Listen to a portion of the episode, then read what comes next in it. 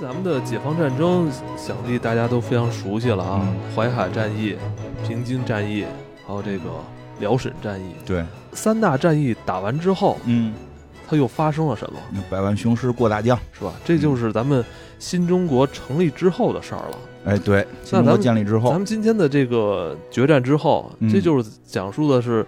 打完这个三大战役之后，咱们新中国成立之后的这个这么一段故事，咱们当时收押了很多当时国民党的这些算是高级将领了啊，对，都是比较高级，然后把他们收监起来，要对他们进行一番思想改造。对，就这段故事，其实呃也鲜有人去，对，比较少，对。那咱们今天这部电影决战之后，它就是以一部小说来进行改编的，就是这部《将军决战，岂止在战场》。对，这个算是，嗯，有人说是小说了，也有说叫报告文学，但是它确实可能和就是历史的真相的细节并不完全一样。这个这个提前咱们得说一下，别到时候一说说这个这这个不对啊，跟历史对不上。它确实有些地儿就是对不上。那个，但是呢，这件事是这样，这个这个书的作者呢叫这个黄继仁，啊，他本身呢就是这个战犯的这个后代，他的这个他父亲呢是叫这个黄建夫。嗯啊，本身在这个电影里，这个角色也出现了，但是他的爸爸应该不算是战犯吧？就是，但是被这个是是这个国民党这个投降之后，然后这个进入了这个军事学院当老师，就有那么一场戏，有那么一场戏，那是他那个实际上是这个作者的爸爸啊，他就并没有进入这个这个劳改的这个，算是那种怎么说国防部门的那种算。军军事科技人员，对对对，就是讲给人教教战术，教战术。这个，但是他开始是国民党的，开始国民党的，然后这个投降之后，来给这个这个解也这个解放之后呢，这个咱们国家的军队也得这个叫什么得现代化嘛，现代化，把有用的人才咱们吸纳过来，跟通过改造之后，对对对对对对，不能把那坏的给吸纳过来，就是这好的，哎，所以然后这里边包括呢，这个谁这个。电影里边有一个，其实电影里边的主角呢说不太清啊，说不太清。其实从电影看，可能主要主角会觉得应该是那个杜聿明啊。杜聿明是这整个故事贯穿始终一条主线。对对对，但实际上呢，小说里边是以那个邱行香为为主线更多一点。邱行香原著里当时算少壮派的。对对对，因为这个邱行香呢，就是这个作者的这个，作者是他外甥。所以他呢，实际上包括这里边提到的，像什么文强啊、什么的黄维啊，这些人都把这个作者当成自己的这个侄儿。啊，所以他呢，跟都是他的父辈。对对对，所以他这个作者跟这些人有很多的这个交流啊，来往的信件呀，还有他的这些这个这个听到的这些故事啊，然后他把这些给总结在了一起，就是完就是做写了这个呃报告，叫报告文学也好啊，或者说是这种小说也好啊，这个叫将军旗呃将军决战旗止在战场，讲的就是这些啊国民党这些高阶将领，他们在这个战败之后进入了这个功德林监狱，然后。进行改造的这么个故事，当然就是这里边呢不好说是由于口述者，因为你看，就是他听到他的这些叔叔大爷们给他讲啊，当时在功德林怎么回事然后他再把它给转成这个文字，然后现在电影再把它转转成电影，所以这个过程当中你没法判断到底是说当年是这些高级将领记错了哪块哪块说的不对，还是说他在写的时候他记错了，还是说为了一些艺术加工进行了一些改动，这个就说不好了。我想这里边一定。带有他们个人的一些主观的 对主观的意愿吧，对对，这个这个说不太好，但是呢，基本对他的评价认为什么呢？就是说是基本跟历史是符合的，有一些细节呢，就是不好判断了，因为它里边牵扯到很多细节。然后呢，另外呢，就是说，哎，这个人物是非常真实的，这些人物的性格、人物的这个这个形式，这个是非常真实的啊。咱这部电影也是当时在一九九一年的一部献礼片，对对对，是当时我记得应该是咱们建军七十周年，建党七十周年啊，九一年建党七十周年，正好距离现在又整整的三十年，又整三三十年过去之后，我们重新再看这部电影。小时候我没看过这部电影，你看过吗？小我小时候看过，小时候看过啊，对，因为它是一个喜剧片儿看的过程中。它确实是个喜剧片，所以我们这个快国庆了，我们说想讲一个这样的。你说看喜剧片，其实我我重新看这部电影，哦，我看到中间有几个段落，其实我我挺害怕的啊啊！确这确实，因为它有的历史真实性又在那儿。不是，我有一种我又小时候小学被老师叫到 叫到办公室去写检查的那段经历。然后你每次写完之后，那个老师总说你写的还不够，不够深刻。啊，就就就在这这个，但这部电影因为大量篇幅是发生在监狱里边的，要对要对这些战犯进行思想改造嘛，改造他们。干思想改造有一个很核心的一个内容，就是要写检查，对，是吧？要把你内心错误，哎，首先要把你过去犯下犯呃做过的那些事儿，对错事儿写出来。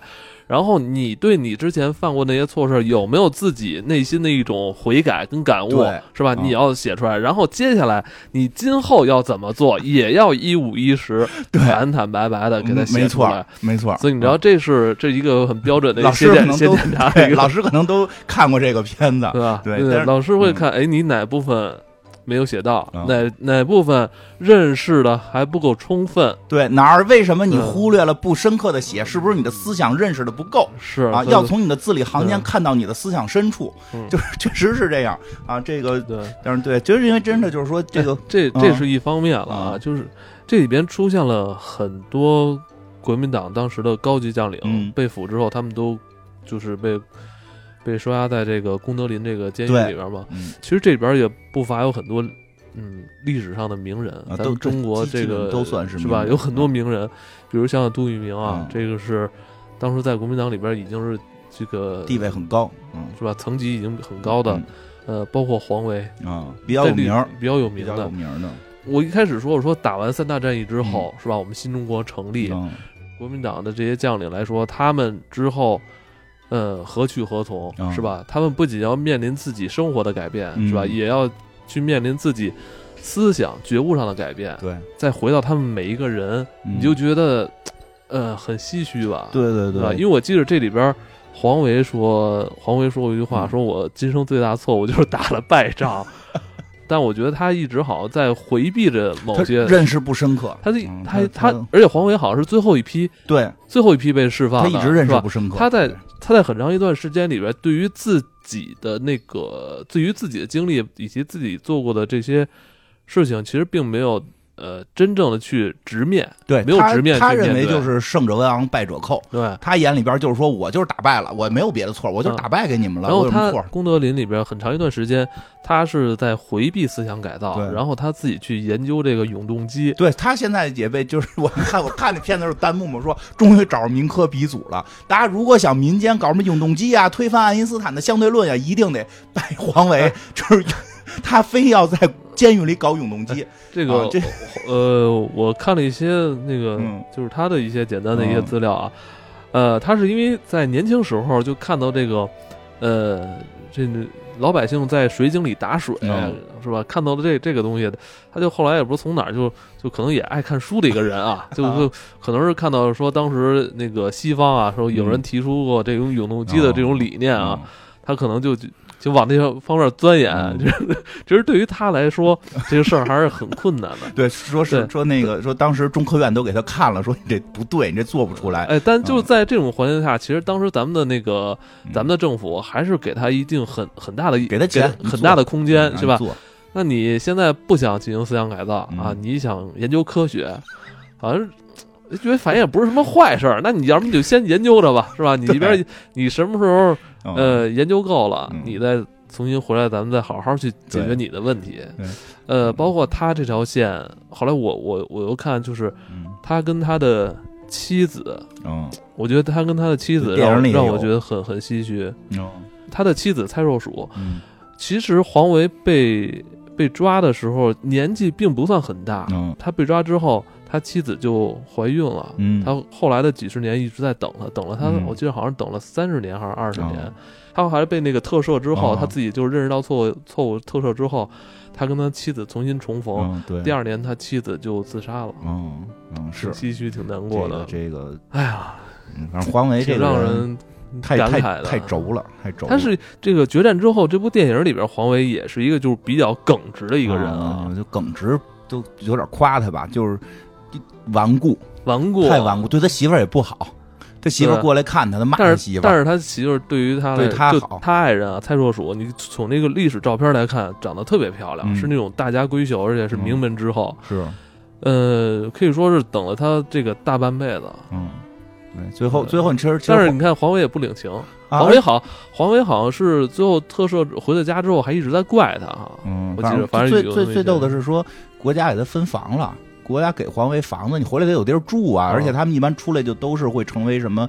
这个就是好像是政，类似于政协文史委员什么的，就是去文员，就是去把这个历史给写出来真相的这些，就是你从从从你们的角度，到底历史的一些真相是什么样？他们去去干这个工作嘛？给他分房了，他不要，他说的因为不想交房租，他要留那钱搞永动机。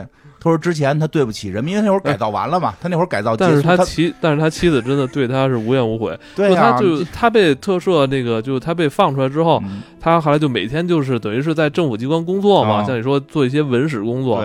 他妻子是每天都等着他，在他单位门口等着他上下班，然后就就是怕，就是就怕，就是他再突然消失。嗯。”让我觉得挺感慨的，然后可可能也是因为长期的这种对于那个蔡若鼠这种精神压力过大，嗯，我记得好像是第二年就自己就那个自杀了，嗯，挺惨的。我觉得真是这怎么说呢？我觉得这这种这种女人也是有着咱们中华民族这个女性身上的很多那种，嗯，改嫁吧，改嫁吧，这皇位就就别等她了，这种人太顽固。要我我就劝改嫁吧，改嫁吧，也不没看完。昨天看了好多之后没没看完，因为临时，因为之前对于我之前对于黄伟搞永动机，就是听说过有一个那个被俘的那个国民党将领在搞永动机。后来我就后来看完这电影之后，嗯，后来我就看一些那个一些资料，觉得还。挺有趣的，这这一个这一段故事啊，对对对，这是这个这个在这个电影里也是一段故事啊，也其实也有原因，他为什么搞动永动机，开始也说了，后来当然后来有了些变化，他后来那个片子里没演，就是他后来好像那个就是他特赦他之后，他基本已经改造好了，他觉得自己确实之前这个帮着这个。蒋家王朝欺压人民，这是不对的，所以他觉得对不起人民，他觉得必须要对人民做出。哎，你说，我觉得他对于他自己的家庭，他的妻子也挺不负责任的。对，其实他这点不是很负责。其实当时咱们的政府对于他们这些，呃，国民党将领来说，呃，给了还是给了一个很宽松的一个改造条件。呃，很多人也是认识到自己的问题之后，就积极进行改造，对吧？积极检查，各种各样，是吧？有，但是我觉得他好像就完全是自己自己完全没有做出，在思想上没有做出那种。他其实就是说，他他他被俘之前他就这样，被俘之前他在国民党那边好像基本就说他是书呆子，就是有点愣。然后嗯，但是呢，他又又又有股那个那个莽劲儿。就是所以，黄维黄维年轻时候长得也特别英俊，对他有点，对对，他有点那种劲儿，他又又有点愣，有点心高气傲，对，心高气傲，也看不看所有人都不去，所有人都不带去这个这个这个徐徐这个就是咱们叫淮海战役，他们叫那个徐蚌会战，就就这个他们所有人都不带去的，所有人都不带去，就他去，就他愣磕的进去，非这个说是救援去，结果过去让那响就给就给摁那儿了，就是就是所有人都看出来输了，就是他就不干，我非要打。然后就反正就活生生的就 让人给抓抓了还不服，这电影里开始演演了吗？抓了不服，抓说我没准备好，我没准备好，咱们重新打，咱们他妈重新打。那个那个就说说什么这个就就就说那个这个共产党这边军队跟我们军队都都分开，咱们重新打，对吧？后来也是一个活在自己这个世界里，我觉得特别封闭，活在自己那世界里。最后毛主席说了，毛主席说告诉黄伟。不是说中我们中国共产党不敢跟你打了，是中华民族经不起再打啊！你就你就这毛主席这这这高度，你再看黄伟那个不行，我们不能输，我没输，就有点没劲，有点没劲，他这是吧？今天那个咱们就是从头开始去。讲讲这个决战之后，我觉得听这个名字啊，感觉好像很严肃，是不是？决战之后，我们要如何建设一个国家，或怎么怎么着？实际是个轻喜剧。但其实这这里边有很多喜剧的桥段，对，很多喜剧桥段。就所以我们我们就是真让我们讲三大战役，我们也也这个这个整天嘻嘻哈哈，我觉得太不严肃了。当然，这个可以稍微的放飞一点，对吧？这个而且特别有意思是什么呀？从从这帮战犯的改造过程，从另一个侧面看到咱们这个中华人民共和国成立之初的这个这个蓬勃的这种劲头，这个真的不一样。这个这个片子就是以战犯的角度来去这个演的嘛。就先说一下这什么叫这功德林。其实这功德林啊。就是这德胜门外，我们家我们家附近，我小时候还见过。功德林有好几个啊，就是说现在功德林是饭馆，是饭馆，是素的，是在德胜门外，就德胜门外，后来给拆了，后来给拆了。这个监狱呢，这个监监狱现在好像有一个功德林小区，还啊，还有一个功德林小区。这个这个功德林原来是个为什么叫功德林？原来是个庙，嗯，它原来是个庙。后来啊，好像清朝时候啊，北洋政府后来北洋政府那会儿就给改成监狱了，关押了很多当时的这种这个咱们的这些革命先烈都在这里边被关过。国民党的时期，这也是作为一个监狱，这都是被作为监狱。这个后来呢，这个这个把这个。咱们这个新中国成立之后，这个地方就变成了这个功德林，其实也不叫功德林监狱，就是因为它原来那个庙叫功德林，所以我们就习惯叫它功德林，听着比较有意思。这个功德林的这个监狱呢，就是专门关这堆高级战犯，这些高级战犯呢，就是从全国各地送来，什么样都有。最但是这个级别呀，最少都得是一个这个军长级别的。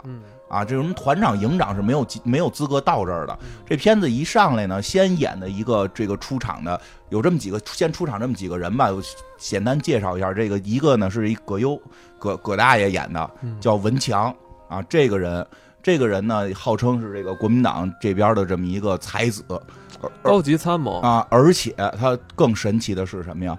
他是这个毛主席的表弟。对。他的这个，他姓文嘛，他是文天祥的文天祥的后代。哎，这个毛主席的这个母亲呢，就是这个这个姓文，他是毛主席的表弟，而且他和毛主席的弟弟特别好，还跟周恩来的弟弟也特别好，跟周总理弟也特别好。结果这么个人，他就愣没加入，就是就是愣没有最后加入这个我党，他最后是加入的是国文强是国民党。文强最早是国共产党，后来自己退党了，跑跑国民党那边去了。对，呃，退党之后，我记得他好像后来。还是振振有词啊！他说：“那个我我今天这我落到今天这个地步，是因为他没有把我教好。”啊，没有。后来他也后悔了。后来在后来，他当时就是开始不服，对，开始特别不服。然后后来，你看我我这这这我我这些是吧？朋朋友什么亲戚就。他们没没有把我照顾好，他们怎么没给我教好？没让我跟着你们？你们教不好？不是后来他承认了，是好像哪年呀？是说当时有这个人跟他告诉他说，民心所向都在延安，咱们应该就是去那边。但是他没找着联络人，好像记着。呃，片子里是说他非想去追追随杜聿明。他就走了，去追随杜聿明了，没有就是跟跟过来。然后他呢，这个就是说是自己是才子嘛，所以上了一场戏，他看见自己被关在这个甲号这个这个牢房里。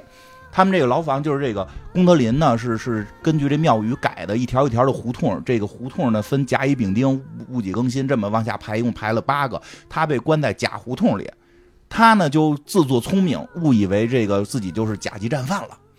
他其实他不知道能不能到这么高级别啊，他就误认为，哟，我是甲级战犯，甲级战犯都肯定得被杀，他就认为，哎，这个这个就被抓住的这个这个我们被抓住了，一定是死路一条，因为我们这个就是怎么说呢，就是古代的战争也好，现代的很多战争也好，就是就是。经常这个近现代的一些战争都是要杀对方的这些将军嘛，觉得这是一个必然的这么一个情况，对吧？但是没想到这个管理员对他轻蔑的一笑，就神经病，谁杀你还给你送这儿来？我跟你说，在这部电影里边，文强这个角色是李东宝演的，对，不是葛优，李是李东宝，因为当时他正在拍编辑部的故事，就是他身上有很重的李东宝的那个劲儿，知道 对，就是这个。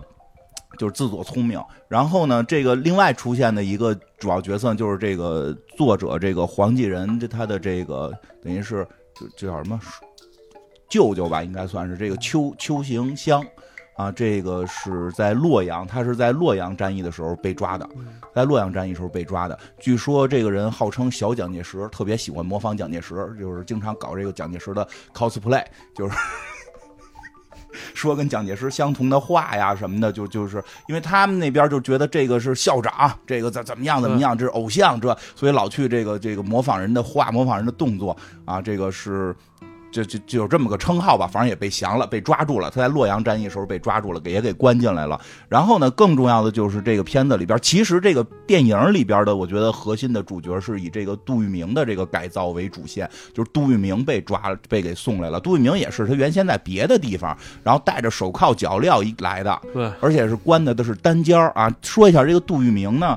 这个级别呢，其实在这里呢，好像不是最高的，还不是最高，还不是最高，也是比较高的了。但是呢，他的身份是最高的。哦，他身份是最高的，是说因为什么呀？就是这个，他当时已经是中将了，嗯，是中将了，但是当时上将满了，没地儿升他了，嗯，他们这个国民党当时这个官阶里边上将是有一个限制的，就是说有多少多少多少个限制，如果这个就是满编了，除非你战死，你才能升。所以那个他就是杜聿明的手下有有上将，因为战死了就给你追封到上将，就是现役活着的总量是控制是固定的。这个杜聿明。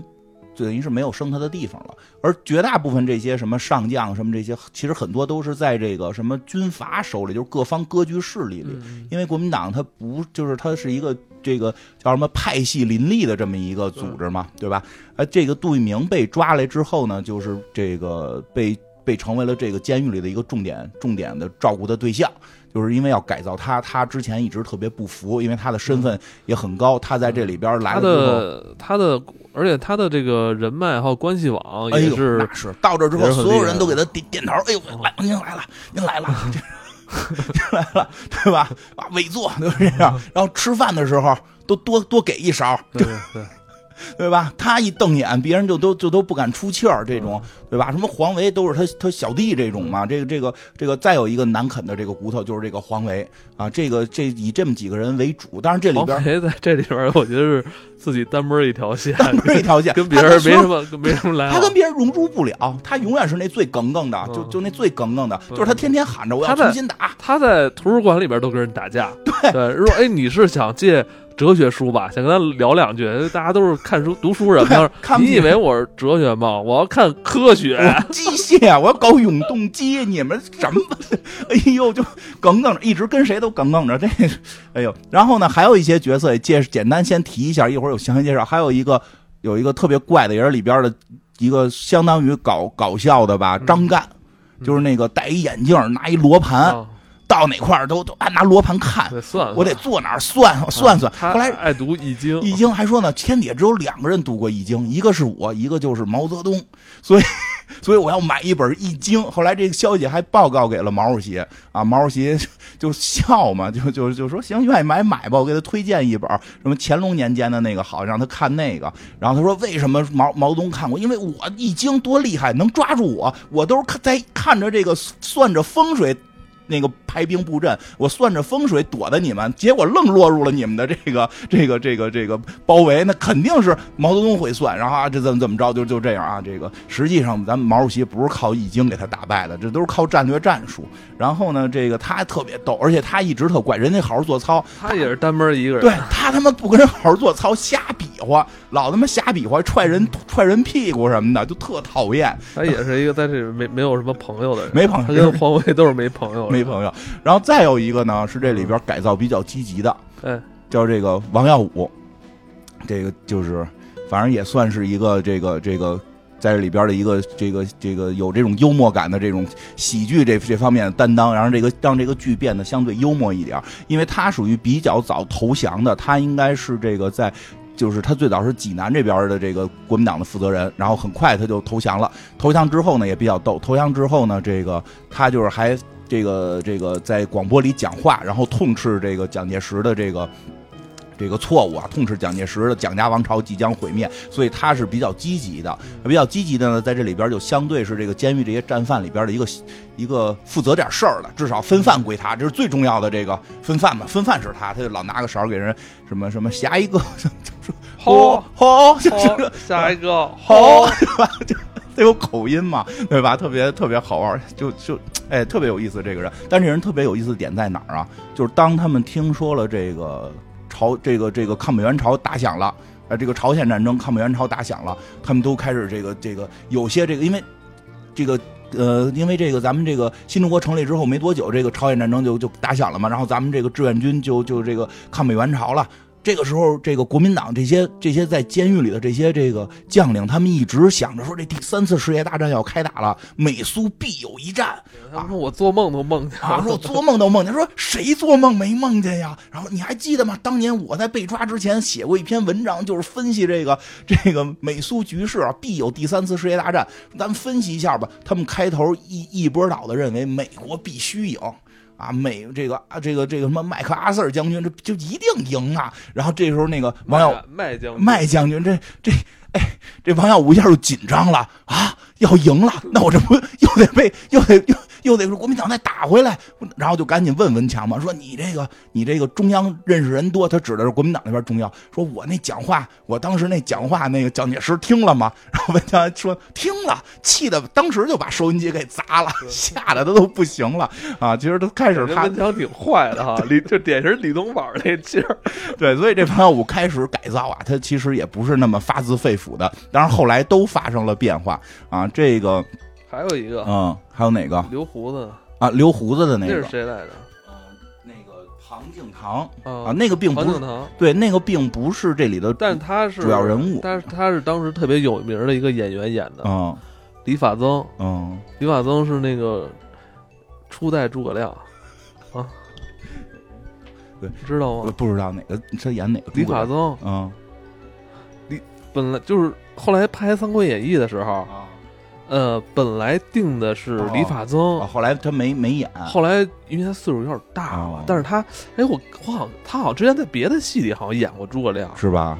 就是明显感觉是一个，我操，气场更足的那个唐国强。本来是好像是是是是，本来是让他演的，嗯，后来是唐国强演，因为开因为那个《三国演义》演的时候不是就演演诸葛亮得有青年时代。你看李法曾的李法曾版的诸葛亮，嗯，特别棒，嗯。是不是是气场？嗯，因为李法曾的，因为我妈以前好像挺喜欢这演员的。我小时候老老，所以你特熟？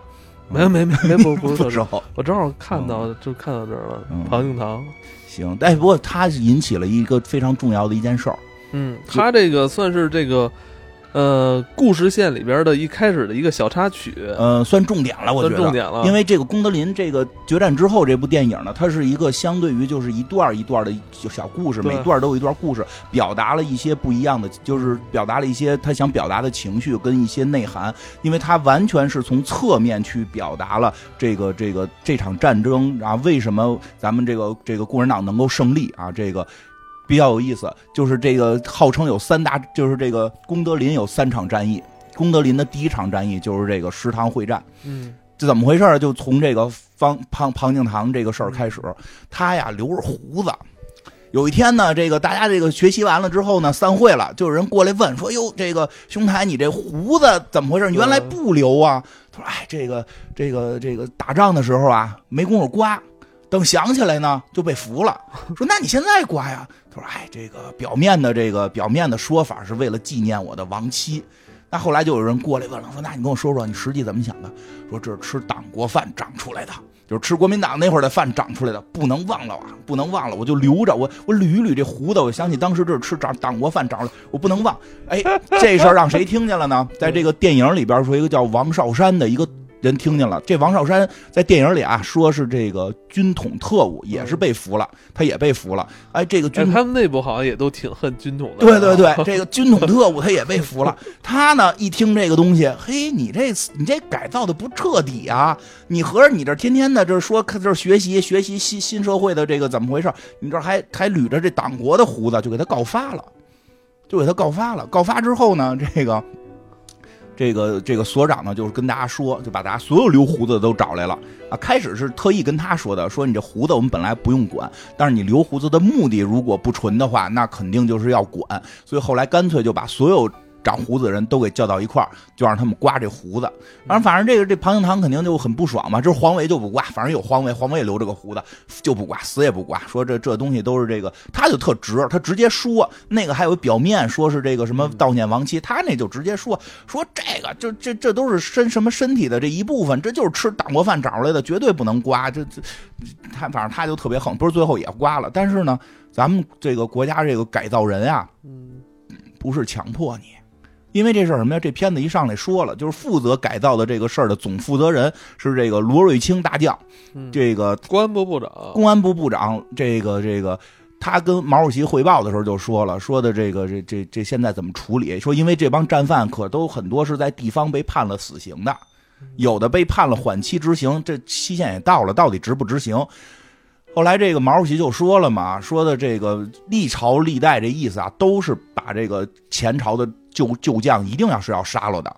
然后呢，说就连苏联都把这个沙皇的将军们全都没留。但是咱们现在要建立的是新的国家，不是简单的这个我这个这话没说啊，但我这意思就是什么叫新国家？不是简单的改朝换姓。人说是毁灭他的肉体容易，改造他的思想是困难的，对，是吧？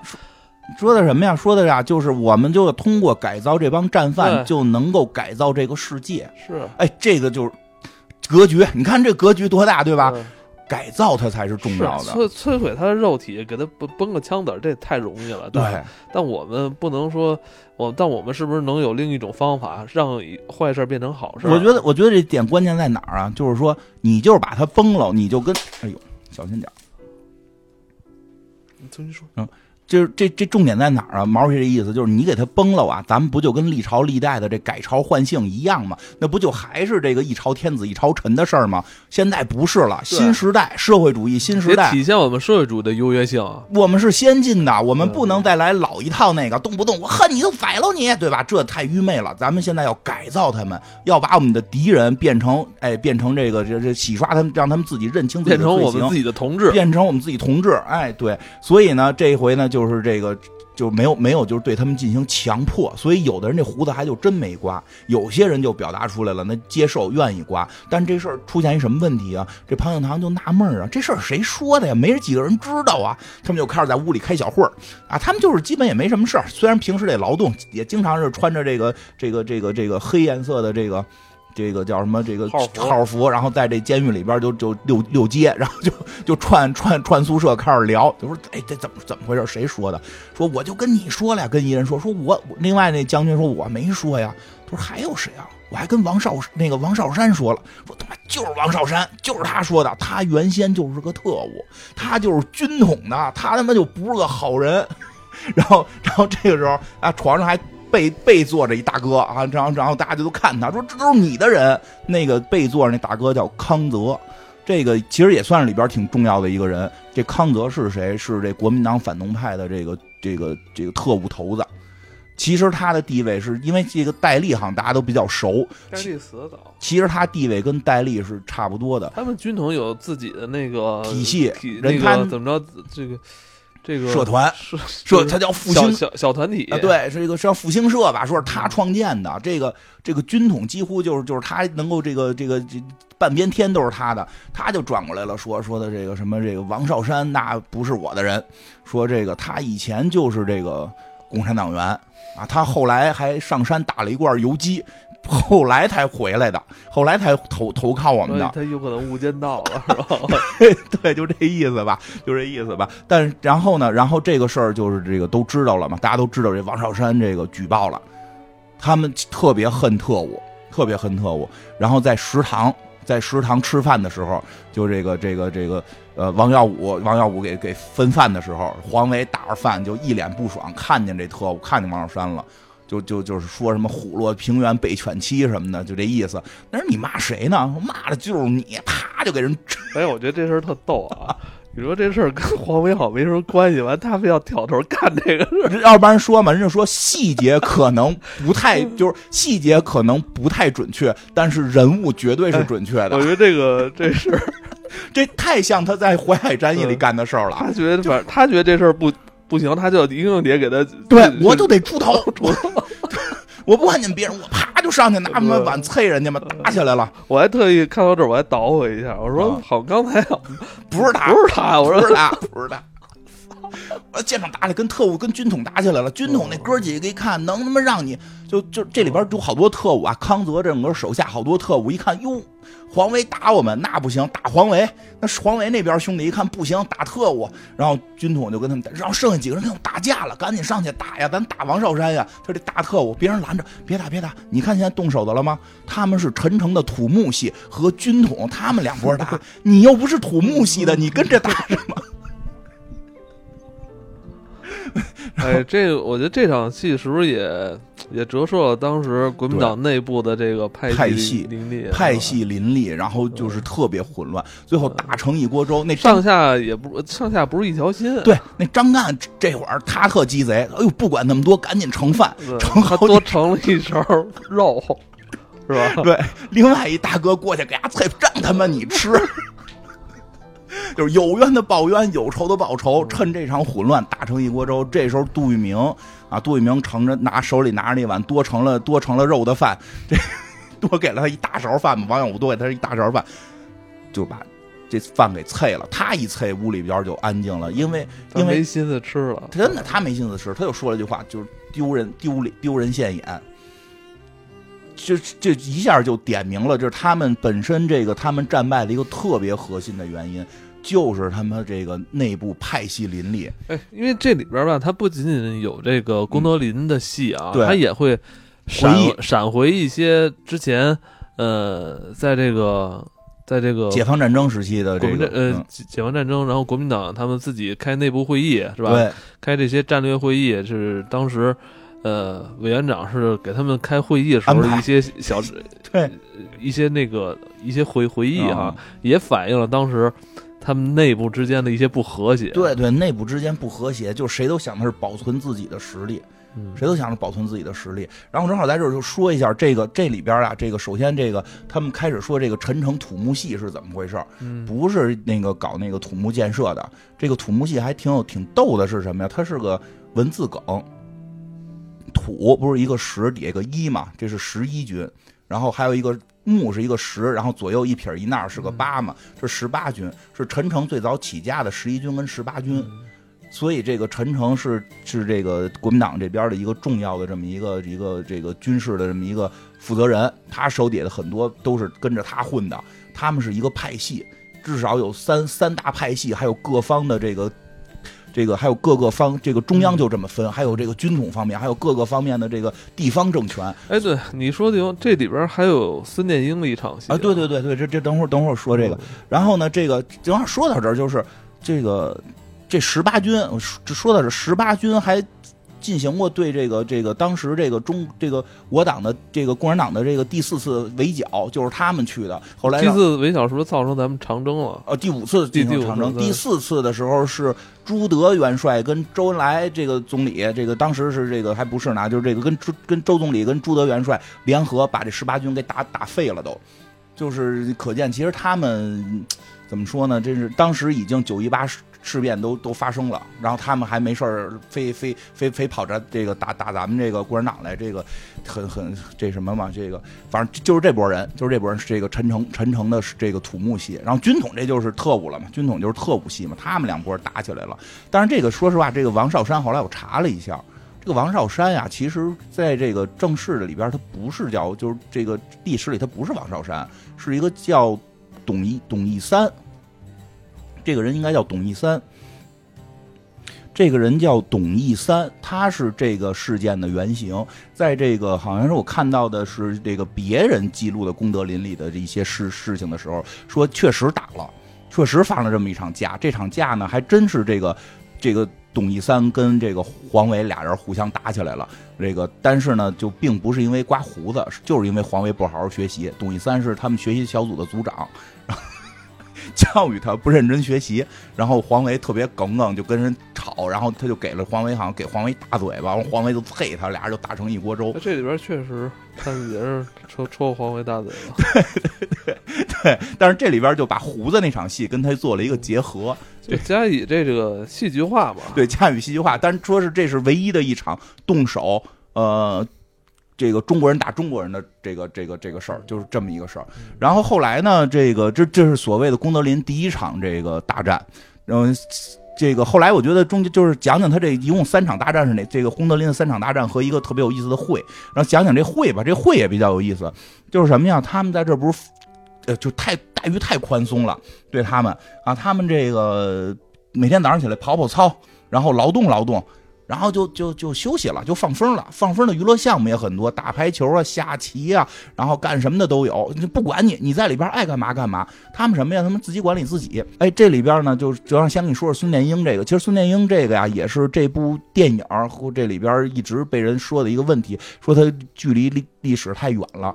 因为这一上来有这么一场戏，孙殿英跟地上打滚呢，好像是因为他要是那个抽大烟儿，抽大烟烟瘾犯了。孙大这个孙殿英很有名的是这个盗墓的嘛，盗墓嘛，乾隆、慈禧的墓都是他盗的。他跟那抽大烟，满地打滚然后让这个让这个所长给他给他点大烟抽。后来所长让他给抓抓，就是说你去带他去医医务室，对吧？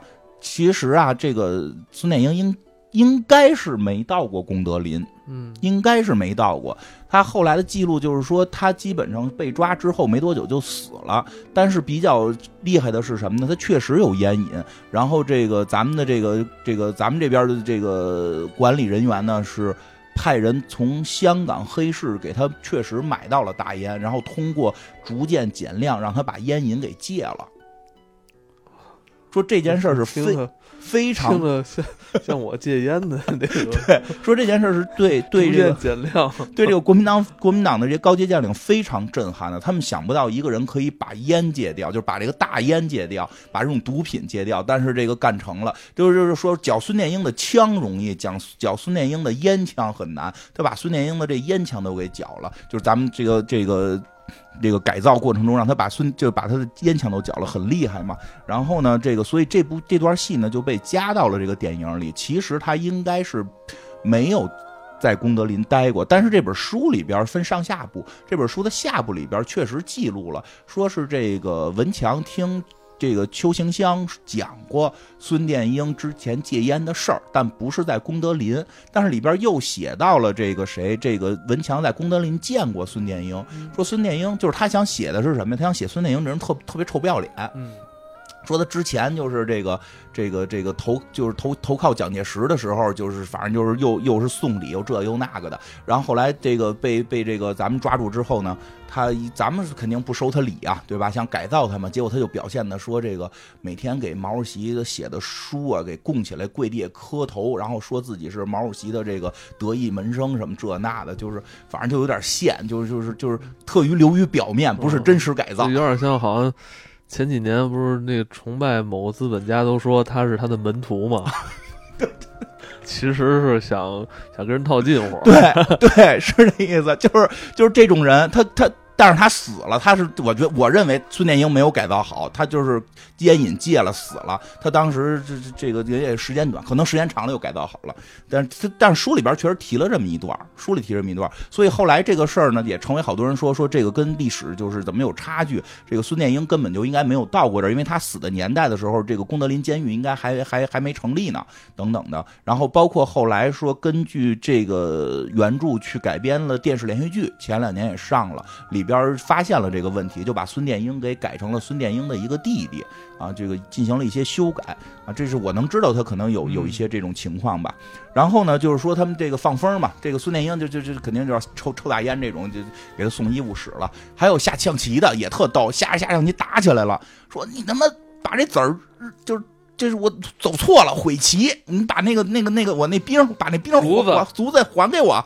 然后那边说说不还，哪有悔棋的？旁边还有劝架的，说你你你你十几万军队都送给这个共产党了，一个卒子还不让回给咱兄弟？就那个时候他们还都是初期嘛，改造还不是特别好的时候，都还说这种话。最逗的是什么呢？大操场上那边打排球什么的，这边一帮人哎，在地上拿拿他妈粉笔画出作战地图来了。这是那个沙盘，沙盘在那儿，所有这帮将领，因为当年他们打仗的时候说。打起来都各自在各自的这个这个阵地。当时通讯不发达啊，他们没有在一块复过盘，因为他们就被俘虏了。他们开始在这复盘，我觉得我觉得这场戏太他妈逗了，在那块复盘，叉着个腰，每人每人穿着那个号监狱的号服，在那叉着个腰，跟将还是将军那样。啊，这这的军队怎么回事？碾庄啊，这是碾，就是他就是在复原这个淮海战役碾庄这这场这场大战。碾庄这个有军队叫黄百韬，这个黄百韬。战死了，他要从碾庄出来，战死了。那他这个这个，先说这片子里是怎么说的？这片子里就是要讨论这个黄百韬的军队是被谁给，就是为什么被歼灭了。然后他们就指责一个其中一个将军说：“这黄百韬的军队被歼灭就是你的责任。”他就那人就急了，就就说的这个我不这个整个这战术我都反对，就整个这个现场这个排兵布阵我就都不同意。这个排兵布阵就是一定输啊，所以这个不是我的问题。啊，然后这个后来有人就开始有别的将军说，他说的也不是没有道理，但是呢，我们这个从他们角度讲啊，我们这徐蚌会战，叫这个将心云集，全都是咱们这个国民党的这个最精锐的军队，为什么无一幸免，全部被俘被歼？说这个也是这个值得思考。然后后来呢，有人就开始看这地图，说你看啊，咱们现在可以复盘了，因为当时打的时候咱们都不知道。从现在复盘角度看，黄百韬逃得了吗？黄百韬这个军队打出去就是就是共军的天罗地网，根本逃不出去。然后这个谁，这个另外一人就说了，说的。我跟你说，这问题出在哪儿吧？这问题就出在南京老头子，指的就是这蒋介石。南京老头子让我在这块儿这个待援，我就一直没等到援军。援军在哪儿呢？我当时要撤了，不就可以迂回作战了吗？援军没来呀。说那援军呢？所有人在那差点要援军呢。说这个援军，援军是这个杨伯涛的军队。说杨伯涛在哪儿呢？那边打排球呢。我那特逗，给他们杨伯涛叫过来，正打着排球呢，给人薅过来了。薅过来，杨伯涛纳闷干嘛呀？说看看，说说碾庄战役你在哪？说你们这是干什么呢？复原徐徐蚌会战啊！一下那人也一下，刚才从那个正劳改的这个犯人，一下又变成将军将了啊！在那块扶着那个扶着沙盘，拿那石头啪往那一摔。我的军队就在这儿，距离你们二十里。然后说二十里你攻不过来，对吧？说二十里真攻不过去啊！然后这个谁这个。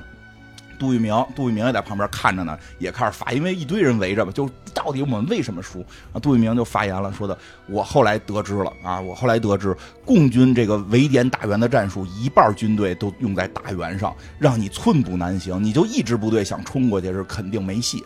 然后这个时候开始了所谓的甩锅大会，就是到底为什么这场战斗输，就开始互相甩锅，然后就有人就开始说了，说的这个这个什么，说的这个，你知道吗？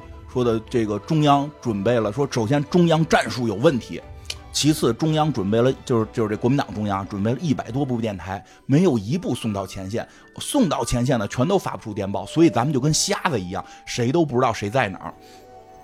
然后这个时候有人说了，说你别不光不光咱们不知道这个这个这个敌人的情报，就是他们说不知道解放军的情报，我们不我不光我们不知道解放军的情报，解放军对我们的情报都门清，为什么呢？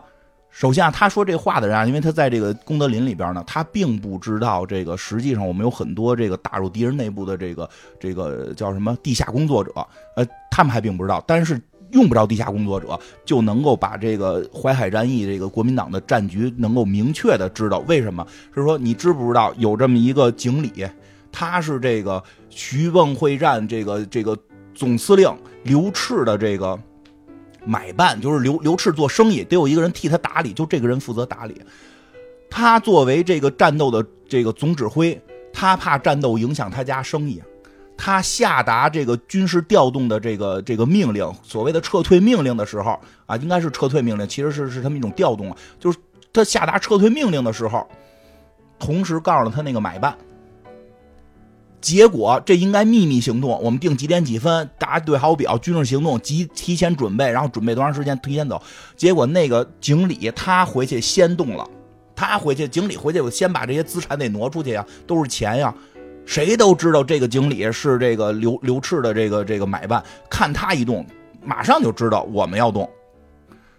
那你这不就是把把情报公之于天下吗？所以我们是瞎的啊！这个这个这个，咱们这个解放军是对我们的情报门清嘛，所以就给他们给打了。然后后来又有人说了，说的这个事儿不不止这么简单。我又跟你们说吧，我还有就是因为他们关节不一样，这个这个所在的位置不一样嘛。他们刚才说的那些都是地方的这个战争，有那种政治层面的将军就出来了，就是他可能是搞这种就是这个政治更多的。说我告诉你吧，这事儿后头还有大事儿。说还有什么事儿啊？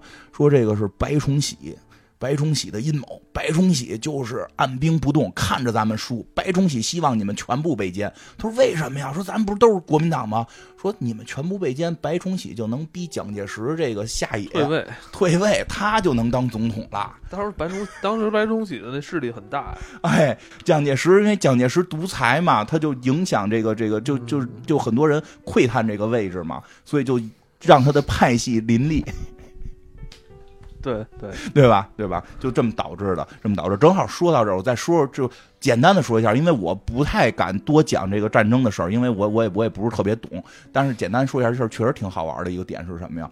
就是就是这个碾庄这场战斗是特别神的，是什么呀？是这个蒋介石排兵布阵呀，把所有军队拉成一条线围着铁路。嗯，沿着铁路拉成了一条线，然后从徐州一直拉到什么这个这个这个这个沿着他们铁路从这个去拉拉拉了这个没有把军队都集中在一点，这就让我们的军队能够这个特别这个这个就是容易的给他们给给分分而分而击败，对对，包括这里边兼职啊，这里边他们自己还说呢，说根本逃不出去，说我们根本想象不到这个陈毅的军队有多快，然后陈毅的军队跟刘邓大军。就是合合围之后，我们就就就是这个瓮中之鳖，肯定得输。所以这场战斗呢，就是从开始的这个战术上边，就是战略上边就出现了问题。然后这个包括这场这场大战呢，这个蒋介石是改反复的改变自己的这个操作。所以有人说，就是说这个叫微操，就是说这个蒋介石不不断微操，然后。然后军队这个，然后没有一个大的这么一个战战战局观，没有大局观，不断微操，然后导致这个这个全军覆没。是这个对，而且更有意思是说，当时他们若说奔这个，就是这个策略傻到什么程度呢？其实国民党内部是有咱们的这个这个解放军的这个叫什么这个地下工作者内应，对，有内应的，是这个郭汝郭汝贵。郭汝瑰这个当时已经是他已经关接到了是制定整个战略的，但是最有意思，我看了一个资料，最有意思是说说他看到蒋介石给的那个策略，他都傻了。他说这个策略发出去，别人会认为他是就是他的这个地下工作者的身份可能就暴露了。说因为这个战略明显就是就是必输战略，所以他都。劝蒋介石说：“咱们改成另一个战略，他就改成一个呃，可能就是不是看起来必输，就这这好像还能打，但实际打输的那么一战。说蒋介石给那战略根本就是一个必输战略，都已经弱智到了可能暴露自己 身份的地步。但是蒋介石特别横嘛，他这里边反复也也有他们的回忆。蒋介石跟他们净玩权术，开会就啊啊，反正都那样，对吧？然后说不出一两句人话来，我看也 不断微操，就是不断微操。然后这个。”这这这场这个在这个操场上边这个讨论这件事儿，我觉得还挺有意思的，是这里边的一个亮点吧。这个也是一个能反映他们，就反正这段就是他们还没有真正的去，呃，怎么说呢？去去认识到这个思想改造的问题，对，还在那还在还在沉迷于这个，就是过去战争时候自己一些那种。不甘心啊，对未了的那那段情节，还就是还是那心愿没了。而且他们还没有认识到非常重要一个点，就是这个点是什么呢？其实说实话啊，就是这里边其实演到了，就是蒋介石开始给他们开会嗷嗷的那会儿。就是他叫俩将军起来，就是问，反正有一个是罗立荣嘛，就是说说的让你去这个哪儿哪儿守行不行？华北嘛，让你去华北行不行？他说的行，但能不能给点粮食？啊，他说他就问，然后蒋介石太能，这蒋介石这嘴我倒是挺服的。这个这种反问，就说，哎，那你说是华北富还是这个这个什么什么这个西北富？他说华北确实平原更好一点。说西北都没要，你为什么要？嗯，说你华北。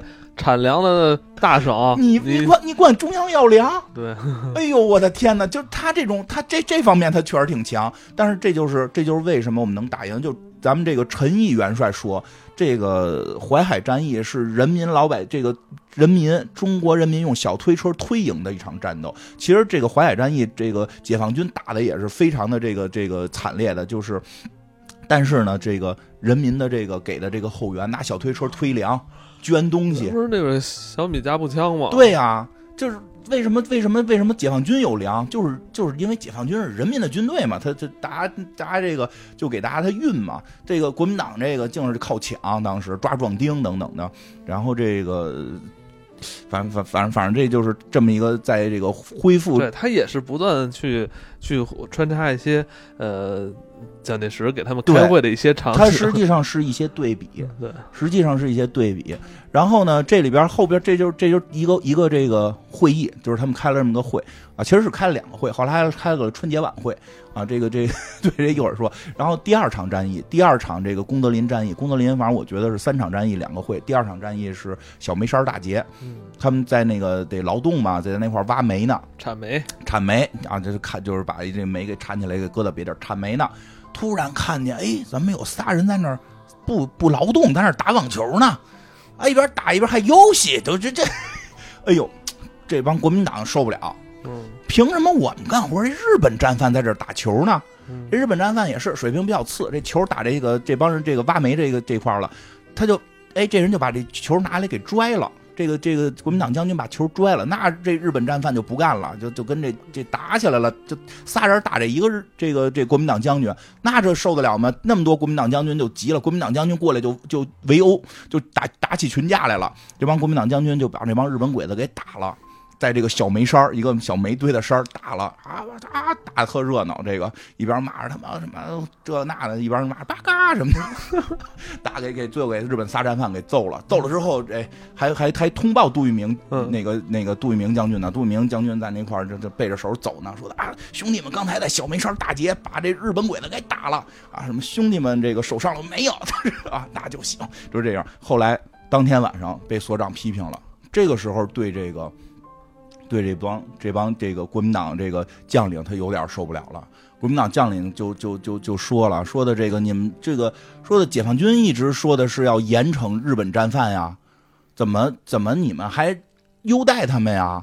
对吧？这什么意思呀？然后就是说，然后是有人说了，说咱们这个咱们国共不是合作吗？咱们国共合作一块抗日啊，这不就是一个国共合作抗日的延续吗？小梅山大捷呀，对吧？包括那个一一直比较有点怂的那个。那个王耀武都都都质疑了，他都质疑了，就他们这个确实觉得，就是日本人就该打，因为正面战场确实是国民党打的嘛，就是你们你们共产党为什么为什么为什么我们打日本人你们不干？哎，这个时候所长，我觉得这段特别震撼。然后这个时候，这个有一个人有一个国民党将军，啪就给这个这个指着脸上，都说你看这疤，这是那那场战斗啊，跟日本鬼子打的时候留的疤，这个就是我们对日本人的恨是刻骨铭心的。都是所长说了，说我身上确实没有这个跟日本鬼子战斗的这个伤疤，但并不在功德林里，你们并不是被日本鬼子就是这个欺负的最狠的啊！这个就他们有一个这个叫什么教导员吧，叫过来，啪衣服一脱，身上都是刀伤，没给正脸。没给正脸但是大就是那帮将军们一看就都震惊了，因为将军们可能都是战场上受的一些伤嘛，那个那一看那就是被被刺刀捅的那个那个毒打，对对，那就很重的伤，一下大家都震惊了。那那个那个教导员，咱们的这个解放军的教导员就说了，说的我们一家七口在日本鬼子扫荡的时候都死了，我是从死人堆里爬出来的。然后呢，大家就这就说，那为什么就对日本人这样呢？然后所长就说，说这件事儿啊，我跟你们说，这三个日本人不是抗日战争时期抓的，是解放战争时期抓的。为什么这三个人在这里？你们最清楚。哎呦，这大家这这帮国民党就啊，谁清楚？你清楚吗？我不清楚啊。这时候有一个人扭着头就走了，有一个有一个这个国民党国民党将军扭头就走了。这时候大家明白了，跟他有关。赶紧就追过去问说：“到底你说说怎么回事？这仨日本人，那人吭叽半天，一拍桌子说：说你们他妈就是那意思，别装别装大尾巴鹰！你们谁手里边没几个日本战犯当军事顾问的？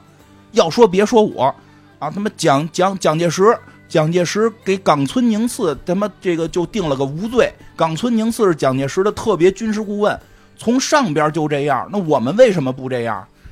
我觉得这特别重要的是，就这点明了到底怎么回事儿。”就是好多时候咱们就忽略了，我说这个有时候这日本战犯好像是承认错误怎么不彻底？因为侵华这个战争最后的这个阶段，在在在中国大陆，在在中国这个领土上边，在中国领土上边这个这个负责人吧，就是这他们这总司令冈村宁次没定罪，被抓了。这个事儿我后来简单的看了看，被他被俘之后，一直被蒋介石作为这个秘密军事顾问优待处理。然后呢，这个咱们这个这个解放军这边一直要求啊，这个要求要严惩严惩战犯，你你一定要给他定罪，你不能不给这个日本战犯定，他就是犯罪了。包括我看了一些日本日本人自己写的一些这个这个报道，他们也都认为说冈村宁次如果放在东京审问里边，可就是东京大审判里边，可能不至于判死罪。说因为他是后来被换去的，所以开始一些罪行说跟他没关系，他不至于判到死罪，但是一定会判，就是一定会判，就是就是关多少年的这种。但是蒋介石最后给了他一个无罪。而且是特别神的，是在蒋介石下野的第二天、第三天，给就是蒋介石下野没几天，他就安排人给这人判了无罪，然后给他放了。而且这个人就后来就给他秘密安排、秘密安排让他回日本了，因为给判了无罪之后，全国人民都不干，你这个这个侵侵侵华日军的这个总负责这个总司令，你不给判罪哪行啊？然后给他秘密的送回了日本，这就导致了这这他那那你说这冈村宁次就没有接受功德林的改造，那他能认为自己有问题吗？你你们都都给我判，你们当时这个这个蒋介石都给我判无罪了，对吧？所以这个很多这个地方的蒋介石这个国民党的地方将领就都是这个收编了这个。收编了日本兵，收编了日本的这个这个当时的一些将军，成为他们的这个顾问。嗯，你说在这种环境下，你这确实就很难去把这个事儿弄清楚了。所以这事儿我觉得特别有意思，不是你你叫嚣着去打几个日本人，你就你就你就真的你你是对就就对人民就怎样怎样了。我觉得这是通过事实对来去告诉你为什么要进行改造。对。改造的必要性，而且这也通过说明什么了？就什么叫严惩？不是给你千刀万剐，是必须认清你的罪行。对，罪是必须定的，定了你的罪，我们可以对你进行宽恕，但不能说你没罪，就这，对吧？是不是？你必须有罪，你把你的罪行都承认清楚了。我们是新新时代，我们是新型国家，我们我们这个对你们进行特赦，对你进行改造，你成为一个好的人民，这是我们的先进性，对吧？不是说黑不提白不提，给你千刀万剐，或者过去扇你几个大嘴巴。不是说那个这个也不抓你是有理由的，对，关你也是有理由的，你必须对。结果这个这个这个冈村宁次这问题，就就这国民党最后他们自己的将军都说嘛，操，搬起石头砸自个儿的脚。对吧？这真的，我觉得这段还挺深刻的。小梅山大街这段真的挺深刻，不是高喊着什么过去抽几个日本人嘴巴，砸砸几个日本人的这个电这个东西，你你就你就你就是这个对人民就就那什么了。这帮国民党当时他们后边听后边有他们对人民的很多的迫害，因为他穿插着还有让他们去承认，就是国民党反动派这些将领要承认自己的一些罪行，他经常是对老百姓就是这个给人村子都扒了，说赔人钱，然后不赔。然后他们就会说：“那我们团长干的，不是我干的，啊，对吧？就是就是，对于老百姓来讲很惨。包括那个说那个被被扫荡的那个扫被被从那个死人堆里爬出来的这个解放军的这个战士，其实也有一些说明，说他除了痛恨日本人，他也痛恨那些就是就是这个叫什么地主老财啊，就当时的一些这个这个地方的这些这个霸这个恶霸们，这个。”都是对人民的这个迫害，不能说你抽了日本人，然后你你干跟日本人一样迫害人民的事儿，你就成英雄，这这这不是扯吗？对吧？这这，所以我看这个，我觉得在在当时来说，这个就是大家在对待这个问题还是很理智、很对克制，而且很。很有原则性，对，就是几个方面，一方面是看你对人民做了什么，不是看你出去抽了几个日本人，是你看你对人民是做了什么事儿。第二，你们确实因为后边提到，就是他们抗日确实有功，但是功过不能相抵，不能说我有个功我过没事了，功是功，过是过，功该奖励你，你的过你必须要认识罪行，你不能说我有过我就我我之前打过俩日本人，我就没没有过，你的过必须得。认识得认识到自己的不对，对吧？我觉得这真的挺深刻的这段。然后呢，这个后来这个这个后来他们后来慢慢的什么呀？慢慢的在这个过程当中啊，他们就是大部分人都是接受了改造，接受了改造，这个也看到了这个新中国的这个欣欣向荣。主要最关键的一点在哪儿？抗美援朝打赢了，他们都傻了，说怎么可能？但是他们其实内在他们内心特别有意思，那些内心戏其实有一点点雀跃。有一点点雀跃，就是看《美援朝》有点他们有一点雀跃。那我们不一直以为我一直以为我们菜，你看不是把美国也打输了吗？有点那劲儿。哎，我们也不是很菜，我们也不是很菜。但是中间有一场戏，我在这这多多说两句。这个我也觉得特别一一小段戏，我觉得特别有意思。我觉得也特别的有有的聊。就是啊，这抗美援朝开打起了，他们都在聊这这个美国得赢吧？得这老是这点事儿嘛？有两个这个战犯呢，就跟那聊说的这。就是看一个解放军战士过来了，那不能不能聊了，怎么办呀？说英语。哎，对，我们能说英文。因为这里边的高级将领不仅仅是呃打过仗的，还有一些是这个留过洋的，留过洋的，然后是在当时的那个呃国民党政府是担担任这个战略型这个军事人。因为什么呀？有美国的这个支持他嘛。对对吧？当时有一些美国知识，他们也跟美国人得聊啊，就他们会说英语，会说英语，他说英语，跟那儿咔咔咔用英语聊。这这小小小战士听不懂啊，然后过来问，不是他正好有也有事儿啊，他正好不知道他们有事儿，什么事儿？说是那个说说那个说你能给我写一下细菌的菌字吗？啊，他学习呢，扫盲呢，他学习呢。这将领就给人写了，然后他们就做又用又聊。你说咱们怎么输给他们呢？咱们黄埔啊，咱们有的留学，咱们不乏人人才。你看，打赢咱们的是这个大字儿都不识一个，细菌的菌都不会写，我们怎么败给他们的？哎，我就这段就到这儿结束了。但是我这段我得分析一下啊，这段我必须分析一下，臭不要脸，这我必须得说臭不要脸了，有点。他们犯了一个什么错误？这也是他们的错误，重要错误之一，过于的这个，我觉得就是这个词儿，现在这个词儿吧，已经不太好了。一说谁谁谁是精英，好像就好像骂人似的。但是我不，就是我自己内心，我并不觉得精英骂人，我觉得他们就属于假精英。什么叫假精英？什么叫假精英？就是会说几句英语啊，然后就开始跟那种最普通的老百姓比。您是将军，您跟您跟士兵比吗？你得你们的士兵跟我们的士兵比，你们将军跟我们将军比。你在这么比的情况下，那国民党反动派这个水平真的是有点差，你知道吗？就为什么？首先，这个我我记得我看的资料，好像四七年还是什么时候，就是这个解放军啊，就已经抓抓住了很多这个这个国民党的士兵。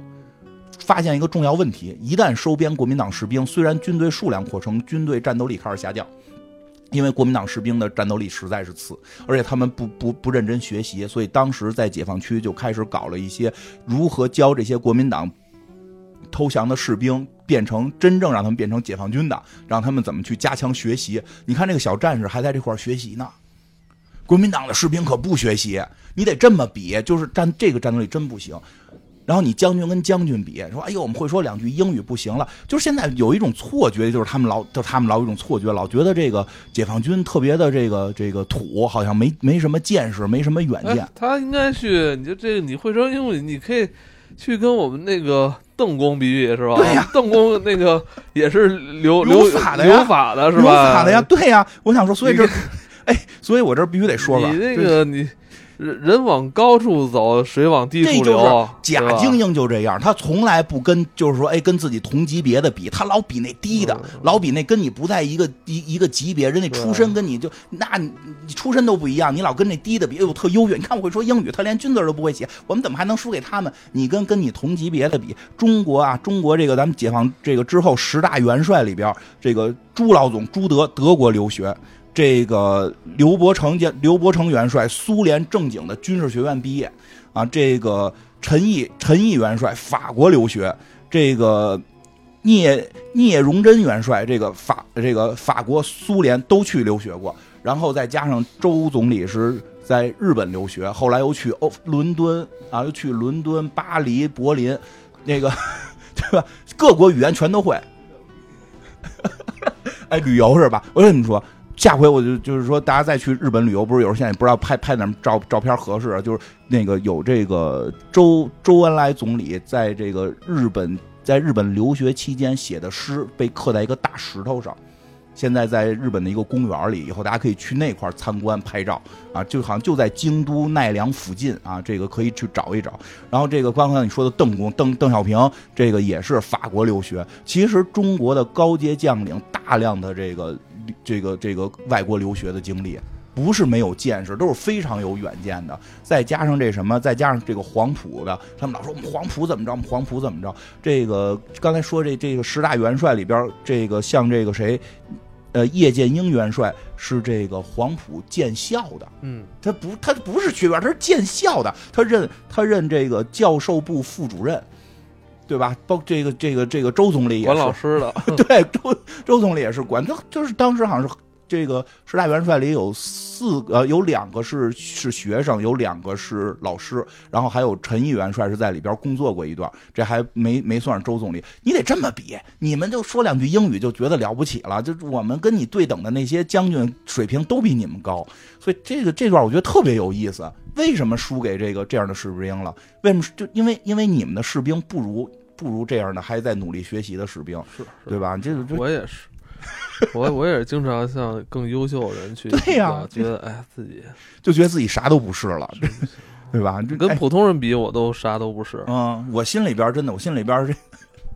我心里边精英还是个好词儿，但是这些假精英老往低了比，自己给自己架起来是精英的，那是假精英。真正像什么这个周总理啊，这个这个邓公这样，这个又有见识，还带着这些普通人一块让他们提高，这才是真精英。精英该干的事儿，耶！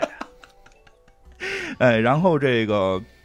最后最后一场战斗吧，最加上最最这个还有最后一场战，那个就简单，其实就是他们后来慢慢就这么接受接受改这个接受改造了。其实他们是一开始在功德林里边，呃，这种怎么伴随着他们这种不甘心啊、不服气啊，呃，在这同时是吧，也也发现了自己。自己的这种自身的问题，对对对，这个自身问题其实是跟他们思想有关系的，对，跟他们之前所信仰的那那一套东西是有很没很深的有深而且深的关系。像以杜聿明为主角去讲了他的转变嘛，就是他后来杜聿明其实一开始是以这种。观察者是吧？对，观察到他的这些手下，他的身边这些以前的同事身上的这些问题，也在一点点动摇他的之前的信仰。对，而且更关键的是什么呀？他老觉得这个这个解放军要杀他，但后来叫他去，发现是给他治病，嗯，给他身上的好几种病，这个全治好了，说四种顽疾一次治好。因为，因为，因为是他在，因为咱们在建国初期。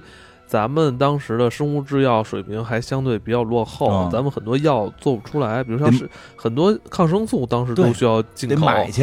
然后我看了一些史料，说是当杜当时好像是不仅仅是杜聿明了，还有很多其他的在功德林里的这些将领，其实有有一部分人岁数比较大了。对，然后就说为了给他们治病，当时是去香港，对，拿黄金。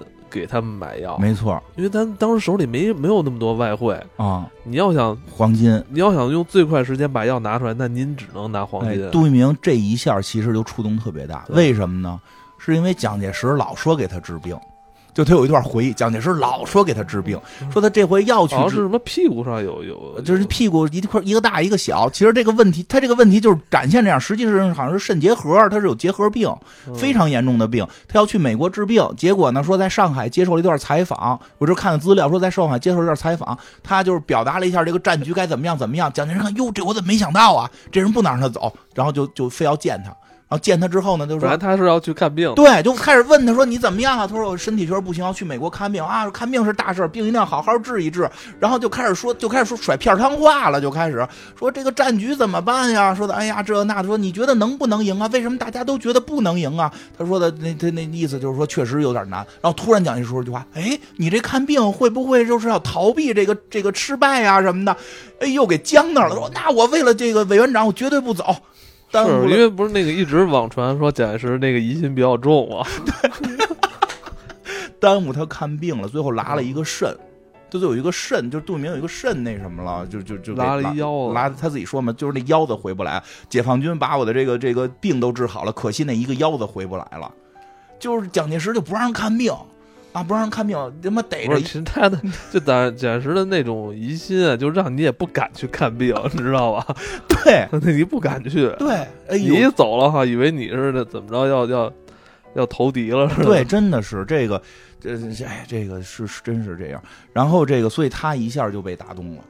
他一下都被打动了，就但是这会儿呢，而且就是后来回来，他就有点转变。康泽还问他呢，说几条黄金就让你出卖了什么的，这他说就让你投降了。他说人让你投降了吗？他让就是就是解放军共产党说让你投降了吗？没说过。说这黄泽说我就佩服这个，人家不说就是对我好，对吧？就人家没有逼着你投降啊，你不投降我不给你治病，你投降我给你治病，没人没这么要挟你，人就是踏踏实实想让你这什么。他那会儿就转变了，其实，然后后来又那什么。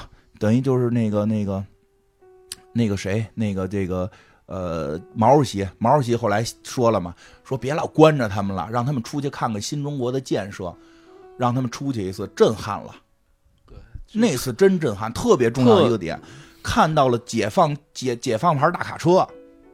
说国民党统治时期就没造出过车来，这正经的中国产的解放牌大卡车，这一下，哎呀，黄维都激动了，开着那车可劲儿的可劲儿漂移，心里不说，其实已经服了，已经服了，这个这个真的服了。后来回来，这个这个杜聿明也基本上就都这一下就真服了，因为他们什么呀？包括后来杜聿明也说嘛，说的这个这个作为我作为中国军人。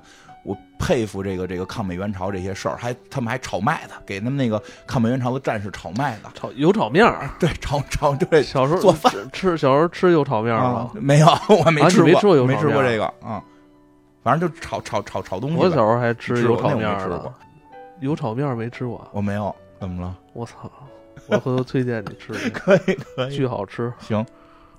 反正就是就是他们其实是一个，我觉得一个是抗美援朝，一个是这个经济建设，让他们真从心里服了。之后黄维就开始非要做永动机。黄维是什么呀？他还是不想承认错误，他有点较劲。他不想承认错误，他又说做永动机能躲在这个躲在做永动机的这里边不写交代材料，不写交代材料。然后这个谁，这个最后杜聿明彻底的这个这个服了是什么呀？是那个他写那材料，他那会儿已经很服了，然后他写材料就写自己的各种罪行什么的啊，使不使毒这个也使没使这个生物武器。后来我看那个那个那个一些资料说，当时国民党特别逗，说他们要用化学武器打这个解放军，但他们根本没有化学武器，其实都是催泪瓦斯弹。然后所以好多前线的将军以为真有呢，他们一直在等着化学武器布置出来，就是用用毒气什么的，其实根本就没有，都是催泪瓦斯。所以有的将军使了，发现根本没用，就是这。他们里边没有一点真话，我发现他们那个系统内。但后来说你这交代的还是不完整啊！他都傻说，我这还有哪不完整？你你再好好想想啊！都都该交都都交代了，那个化学武器真的是没有到用，我们就被俘了。他说没有，其实你还有很多问题没有写出来，但我们其实都知道。对，说是什么呀？说的这个昆仑山大捷你没写，嗯，他说哟。说这不是抗日战争时期吗？这不是我就那意思是我的，这是他的战功啊！尊重历史，写把历史写出来也是历史，也是你的这个，好像是说什么，也是你，你你要承担的责任。责任对，这就是历史要的是真实。我们并不是想让你呃悔过，我们只是想让你把你以前做过事儿都写出来。哎呦，这一下他就震撼了，因为那场战役，因为杜聿明好像是。他好像当时打过那个中缅那那个，对，后来中缅后来也去了，是吧？好像反正是抗日战争，他还是做出了很多贡献，有很多他打了，嗯，打了好几场那个漂亮仗。但是他好像在写写自己的问题的时候，就好像把自己的这部分就给他什么呀？因为他当时已经被被这个改造的有点打动了，但是他觉得就是什么，我就好好承认我错误。他想的是这个。就是我好好承认我的错误，他就光写错误。承认错误是必须的，但是是吧？对，这境界还没到，境界还没到。我们追求的是真相，是求实。包括那个宋希濂也都那个服了，他就那突然有一天看着报纸大喊：“我现在第一个服了。”就是说，我现在第一个，我就这意思，投降了，我投投投降投降给解放军了，就是从心里边，从心里彻头彻尾的服了。说为什么？说因为那个咱们那个周恩来总理在一个那个哪个报告会上啊，就是。承认了国民党在抗日战争时期的很多功劳，然后宋庆龄特别美，就开始说：“那那场战争谁不知道？白纸黑字写着，对吧？这个 淞沪会战，我就什么什么功绩。”然后他说：“是啊，那场战争要不是你怎么着？哎呀，他一下就美了，美的不行了。但是他就是一个有点逗，他就也给叫起来，让他承认错误了。说他他说，然后那个那个所长说说你你光写你抗日战争的胜利也不行啊，你你你你犯的错误你也不能一点不写吧？就挺逗的。但是他他也是打心里服了。”打心里服了，说没有这种说的，就是说打这个这个解放军打赢了，然后居然还会对他们的对手，就是在抗日战争时候的这些这些这个战斗的功绩还作为承认，说这个这个。他们太没想到了，因为他们想象中这个这个咱们都这个解放军都都是这种什么牛鬼蛇神，特别吓人，然后杀人无数，都跟妖怪似的。这时候他们在这功德林关了这么长时间，终于明白了这个应该是关了十年，终于明白了这个这个我们要建设一个什么样的新型国家了。我觉得这个还挺神的。他们到了功德林之后的第一个十年，咱们也是公布了第一批被特赦的特赦名单。对对对。然后那个就是这会儿吧，最后一场战役就简单点就是其实挺有意思的是这个，你说你是这个这个杀猪大战，就是他们的 他们，因为他们什么呀？他们就是自己做饭，已经学这帮将军们已经学会自己做饭了，自己做饭自己吃，然后这个要庆祝过春节，要这个吃杀猪，要吃猪肉。逮着一只猪，但是这帮将军们哪杀过猪啊？哪会弄这猪？这猪结果就满处跑，这帮将军们就开始出来逮猪。吃过猪肉没见过 猪跑。对，这拿着板子、拿着刀、拿着被子、褥子的就捂这猪。那个文强在旁边说风凉话，说的这个问问另外一将军说：“你去过西班牙？”我觉得这段特别逗啊，说你去过西班牙吗？说西班牙呢，这陈光光我没出去就被俘了。特别逗，都是西班牙有个斗牛士，比不上功德林的斗猪士。说你看这个是这个是叫什么？这个军统操刀啊，这个兵团副副司令拦截，反正就这堆军团军团长啊什么的，包括一些高级特务，把这个把这猪给杀了。然后旁边还有人还有人说这军统的风凉话呢，说什么那个说你原先杀人那么多，你也没见过你怂啊，怎么现在杀个猪手都软了？其实就是挺这段挺有意思，就是他们接受了改造，开始自己劳动了。他们重新回到了人民群众队伍里，重新回到了人民群众的队伍当中。拿刀这人也挺逗，就是说一下挺好玩。拿刀这个人叫沈醉，这个人挺神的，是什么呢？后来他他实际上是什么呀？是什么？这个渣滓洞、白公馆、中美合作社、中中美合作社这些，这个这个这个。地方都是他弄的，就是跟他有关。他是一个大特务头子，残害过很多这个咱们的这个呃这个地下党员。这是他妈最坏的啊！以他为原型的小说叫《红颜》，叫他给他的那个名就是就是以他的名字的命名叫严叫严罪啊，叫严罪。但是比较有意思的是什么呢？就是其实好多这里细节都是他告诉作者的，就是后来他就是是啊，是他告诉作者到底当时怎么回事，怎么回事，怎么回事？因为在这个戏里边还有一段关于江姐的。就是就是这个，对对对，有点关于江姐的。就他这样的人，最后都给他特赦了啊！不光特赦了，不光特赦了，这个他后来还这个红颜要拍电影嘛，他去现场进行了指导，教大家这些刑具怎么使。我觉得他挺恐怖的，这个人，教他教哎，这人这人后来改造的很有意思，说讲讲这个，就是教大家。我觉得这这人，咱们小时候看什么江姐呀、小萝卜头啊，对对，我操，我就觉得那个，这那是一个。非常恐怖的一个人间炼狱的是地方，然后他就是去设计建造这些人间炼狱场所的人。是后来就是就是他就是他干的。后来这个他这书这个红颜出了，他还要了几本给那个监狱里的另外几个没出来的同志寄回去了。就是就是说这这里边那谁谁谁那大坏蛋你是原型啊，那个大坏蛋你是原型啊。但但是后来就是是说就是说。一定要把这事儿说出来，因为这个事儿是受你上边蒋介石反动集团的这个指使，你不能罪不都是你一个人的，你你要是一个人承担，你反而给蒋介石洗白了，要把蒋介石的这个丑陋嘴脸给说清楚了。然后这个比较意思，后来拍电影的时候还请他去当了顾问，因为那些刑具们这个演员们也不会使，他教大家怎么抹脖子，就是怎么砍砍辣椒水嘛，老虎后来有杀人，说说电影演员不会拍，演员都是拿刀直接砍脑袋，说这杀不了人，是要反手。拿刀抹脖子，然后从颈部流血，就反正教大家这个，戴一鸭舌帽，天天在那儿做做武术指导。然后更 更比较有比较后来的一个一个比较这个神奇的事儿，因为这个他是这个红岩里的一号反派嘛，以他为原型的那个严罪在书里死了，但他实际没死。然后红岩里不是还有一个角色叫华子良疯子嘛？嗯，这是咱们小时候小时候看这个都都都都是印象深刻。这个华子良同志也有原型叫韩子栋。也有原型，他后来在这个解放之后呢，就是这个说了很多当时打入军统内部的这个咱们这边的这个地下工作者，因为他们都是单线联系，很多人不知道，就是所以他们解放之后，他们得恢复身份嘛，所以这个这个韩子栋同志去很帮很多人恢复身份，结果呢，恢复身份之后，在这个过程中就有人认为他是他是这个韩子栋可能是这个也是这个这个国民党的，他是不是一个双面间谍？帮着那帮人洗白的，把他给关起来了。把他看他公布的人数太多了，把他关起来了。这个时候审罪就很重要了，就是他出具了非常多的证明，证明他是那个《无间道》里边那个那个黄 Sir 的那个角色。对他出了非常多的证明，证明他确实在当时就是不是我们的间谍，而且我还下过很多专门抓他的命令。就这个就是。这个是一这比较有意思的事，而且是什么呀？是后来这个沈队自己还写了本书，这本书结果还卖出卖的特别好。后来他有一天收到一封信，这信里边就说的，我买说这书已经买不着了，但是我还想买一本看，你能不能送我一本？这个这个沈队也挺纳闷，这会儿沈队已经出狱了，挺纳闷，就谁还能直接管我要书？这个有点奇怪。一看署名是这个韩子栋。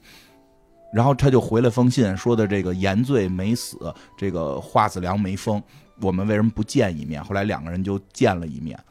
这个这个这个当面谢罪，然后那个谁，那个那个韩子栋就说说的，你不用谢罪，这个是蒋介石反动集团的问题，这是阶级上的问题，不是你个人的问题。后来沈醉说，我就是阶级问题我都交代清楚了，但是我得跟你再他手段也挺狠的。对对，他说我得再给你交代一个我个人问题，就是我他说其实当年说当年我看过你一眼，我说你不是疯子，我说你的眼睛不像疯子，就给你多关了两年。就感觉就是俩高手过招。韩子栋说：“我终于明白为什么我这么装，还最后被抓，又被关了两年。就是后来他逃跑了，后来脱狱了。这韩子栋，但就是当时有两年，他不知道为什么又又给他关回监狱了。本身这是疯的，可以在在在地在别地儿跑嘛？为什么又关了我两年？都是你他妈你说。后来这个就是说，后来这个汉子栋在出又出了这个情况被关的时候，这个沈醉去替他证明了，他确实是我党的地下工作者。这算不算就是？”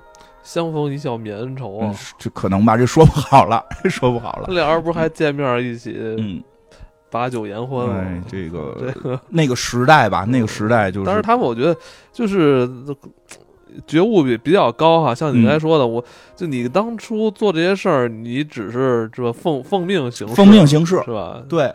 然后呢，最后再说一个这里边的人吧。最后再这边其实有好多小轶事，对，最后挺有意思。这里边还出现溥仪了啊，对，这个也挺逗。溥仪说让说这溥仪，溥仪太他妈倒霉了。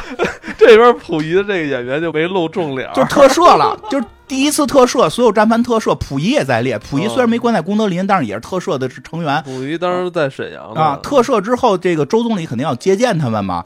特赦的有谁啊？宋希濂，这个这个杜聿明啊，杜聿明那还有场戏。杜聿明后来突然跟他说说的这个，你你有个女婿，你知道吗？对吧？说你有个女婿，你知道？说我不知道啊。说我的女儿失联好久了。说你女婿多诺贝尔了。说这个是中国人，毛主席都很高兴嘛。说这是不管不只要是中国中中华民族这个中国儿女都应该高兴的事儿嘛。后来杜聿明还给这个杨振宁博士这个写信嘛，就就说你这这个这这个这个要爱国什么的，这个这一段轶事吧。然后这个谁溥仪那也特逗，溥仪也给特赦出来了，这这个都得见见面。然后这个。周总理跟这个跟这个，他当时为什么让溥仪跟那些高级将领见？他们都是第一次特赦的人，他们还一起聚会去北海划船。最最逗的就在这儿，最逗就在这儿。哎，一见面一见面，因为周总理当年是在黄埔任过这个这个这个长，就是任过就是叫他是什么来着？主任，主任是主任的。然后这个。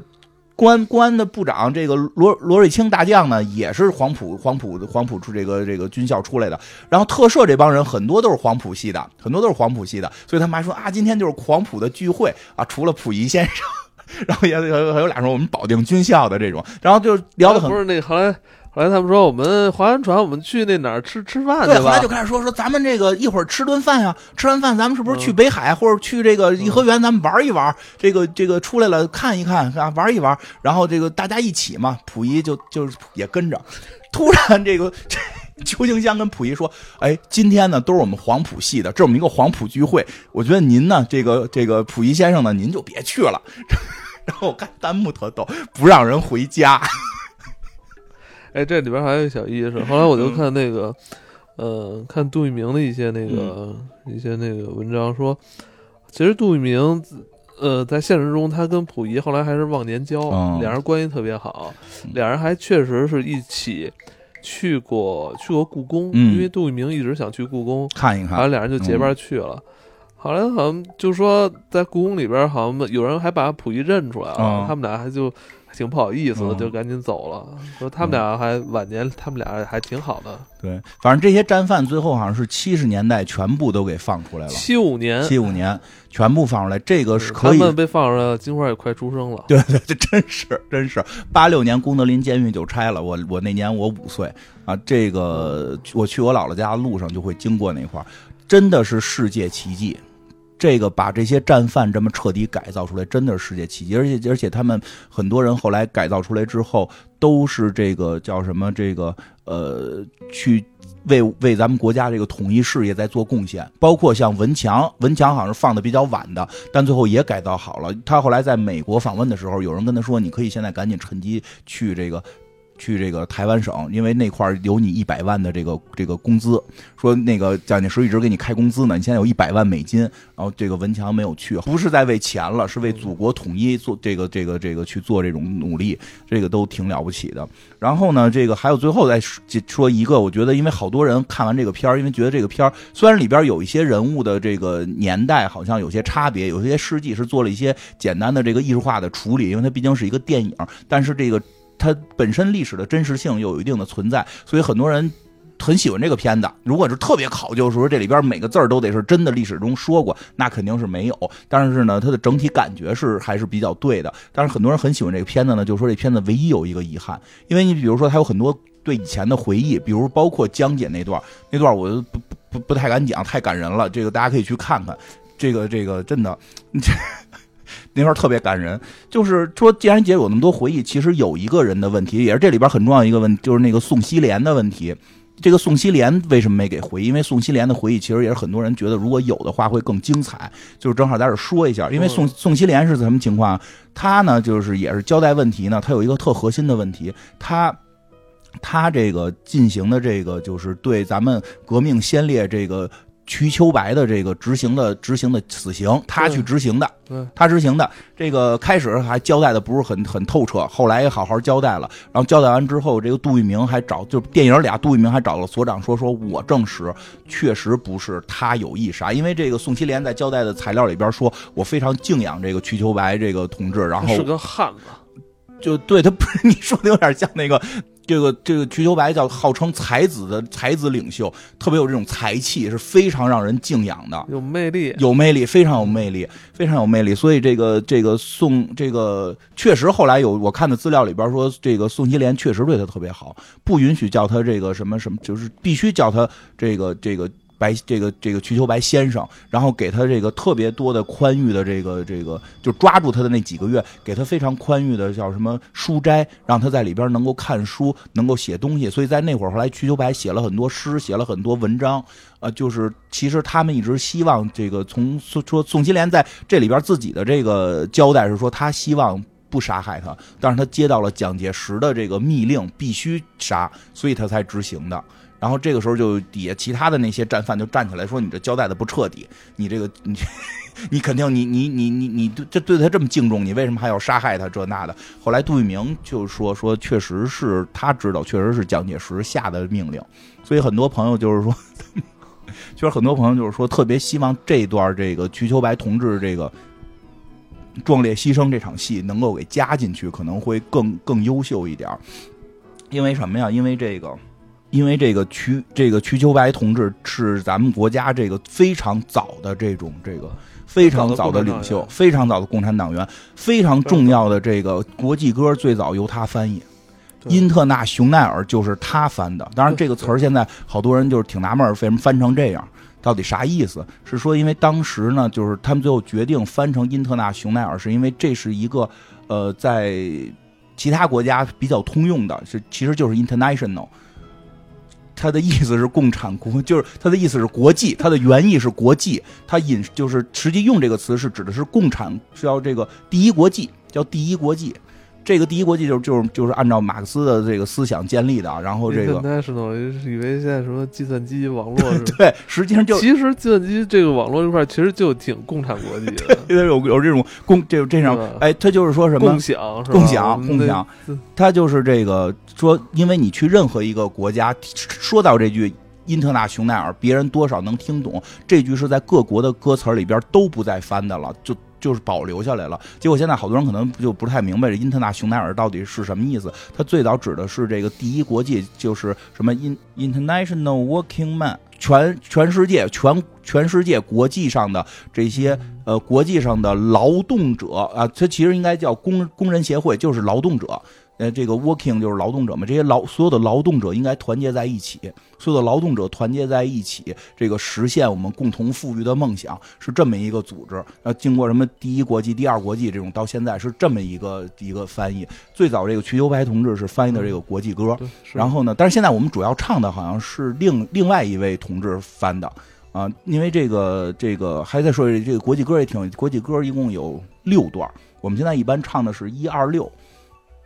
第一段、第二段跟第六段，还有第三段、第四段跟第五段。第三段、第四段、第五段失传了，没有有，但是好像没有适合唱的中文版啊。那个原 英文版呗，不是英文，是法文版啊，只有法文版。原因也是因为瞿秋白同志他们最早翻的时候是从俄文版翻的，俄国他就没用那个那个三四五，因为什么呀？太长了，唱完了。时间太长了，然后就过旧中国啊，文盲多，就唱多了也记不住，就就唱就是唱一二，就把最精神这个贯彻最最最透彻这个唱出来。对对对，其实真的这个，然后这个什么呢？这个我还挺喜欢国际歌的。这个瞿秋白同志是在这个你最爱听的音乐就是国际歌啊！对对对对对，这个瞿秋白同志被被捕之后。被捕之后，好像这个三五年，然后这个这个要执行这个对对他执行死刑嘛？这个国民党反动派的这种这种呃这种刑法。然后这个瞿秋白同志在被俘期间写了很多文章。当他有一天知道自己要这个要要被杀害了，要被杀害了，谈笑风生，毫无惧色。真的，然后写下了写下了一首这个诗。他开始还挺有意思，就是说他在屋里正写，因为他有那个屋子能写诗嘛。就是宋希濂对他还不错，他就写说：“我昨天晚上做了一个梦，这大概这么个意思啊，就是我梦见什么到了一个什么这个一个什么地方，就是这么一个梦。然后第二天我又看唐朝人写的一首诗，然后怎么怎么着，我想把这首诗给抄录下来，但现在我的这个已经让我要要要给我执行死刑了，我已经没有办法把这首诗怎么给改改编一下，然后这个这个重新。”重新给编一首新诗了，所以就挺遗憾的。然后这是他的绝笔。后来他到了这个刑场，别人问他说的：“那你现在，你现在这个临死之前还有什么愿？心愿？”对，就说的：“我想把那诗给写了。”然后后来人就从他的这个这个狱中把他这个诗给拿出来，然后在现场给写完了。这个诗写的是。这个夕阳明灭乱山中，落叶寒泉听不同。一忍灵拼十年事，心持半截万元空。还有，然后呢，写念这抄完这首诗之后，抄完这首诗之后，开始给他上这个临行前的酒，酒跟菜，然后。过程中他谈笑风生，但是整个其他的这些人就是被他这种气场给镇住了，就现场没有鸦雀无声，没有人敢说话。然后他吃喝完毕之后，然后站起来用俄文高唱国际歌，这个走向刑场。这个当时还有他的这个临行前的一张照片然后这个。表就是面带笑容，这个英勇，这个就义，真的是令人这个敬佩啊！这个我觉得特别特别了不起，我觉得他真的特别了不起。然后这个国际歌正好是最后说到这儿，这国际歌也真的是就是，我觉得什么时候听什么时候都震撼。但是现在我也不知道为什么有些这个专家老说不让这个唱这个不好，我也不知道为什么啊。但是我觉得，我我我觉得这个这个只要是这个追求真理的人，就不会害怕这首歌。对吧？这个谁都能唱，你不管你不管你是你是这个工厂的工人，还是在农地在农田里耕种的农民，或者哪怕这是是这个什么玩摇滚的、玩二次元的，对吧？咱们办公室做 PPT 的，拿着麦克风录录录播课的，每天在努力工作的人，就都是这个 working，都是 working man，对吧？这个工作的人就都都可以唱。不应该是 Walker 吗？怎么 Walking Man？他们那会儿就那么翻的，好像是 Walking 怎么好像这么翻的了？这个这个所有的哦，我明白了。嗯，Walking 就让你只有在工作的时候你才是那种自称是 Walker 但从来不工作的人不算。没错，是不是有这种人？是不是有这种人？不是你说我是打工者，我就是打工者，真正干活的，真的干呢，对吧？对不对？不是在那，也不是在那吃吃喝喝，然后在这用资本去干点事我这也是工作。我 我们开玩笑，工工作是工作，这工作着的人是这这这劳动者是劳动者嘛？就是真的，我觉得这个什么时候唱都是能够这个这个让我这个觉得挺挺挺慷慨激昂的。所以人家说嘛，真正追求真理的人永远不怕唱这首歌，有些虚伪的人才才会害怕。这首歌。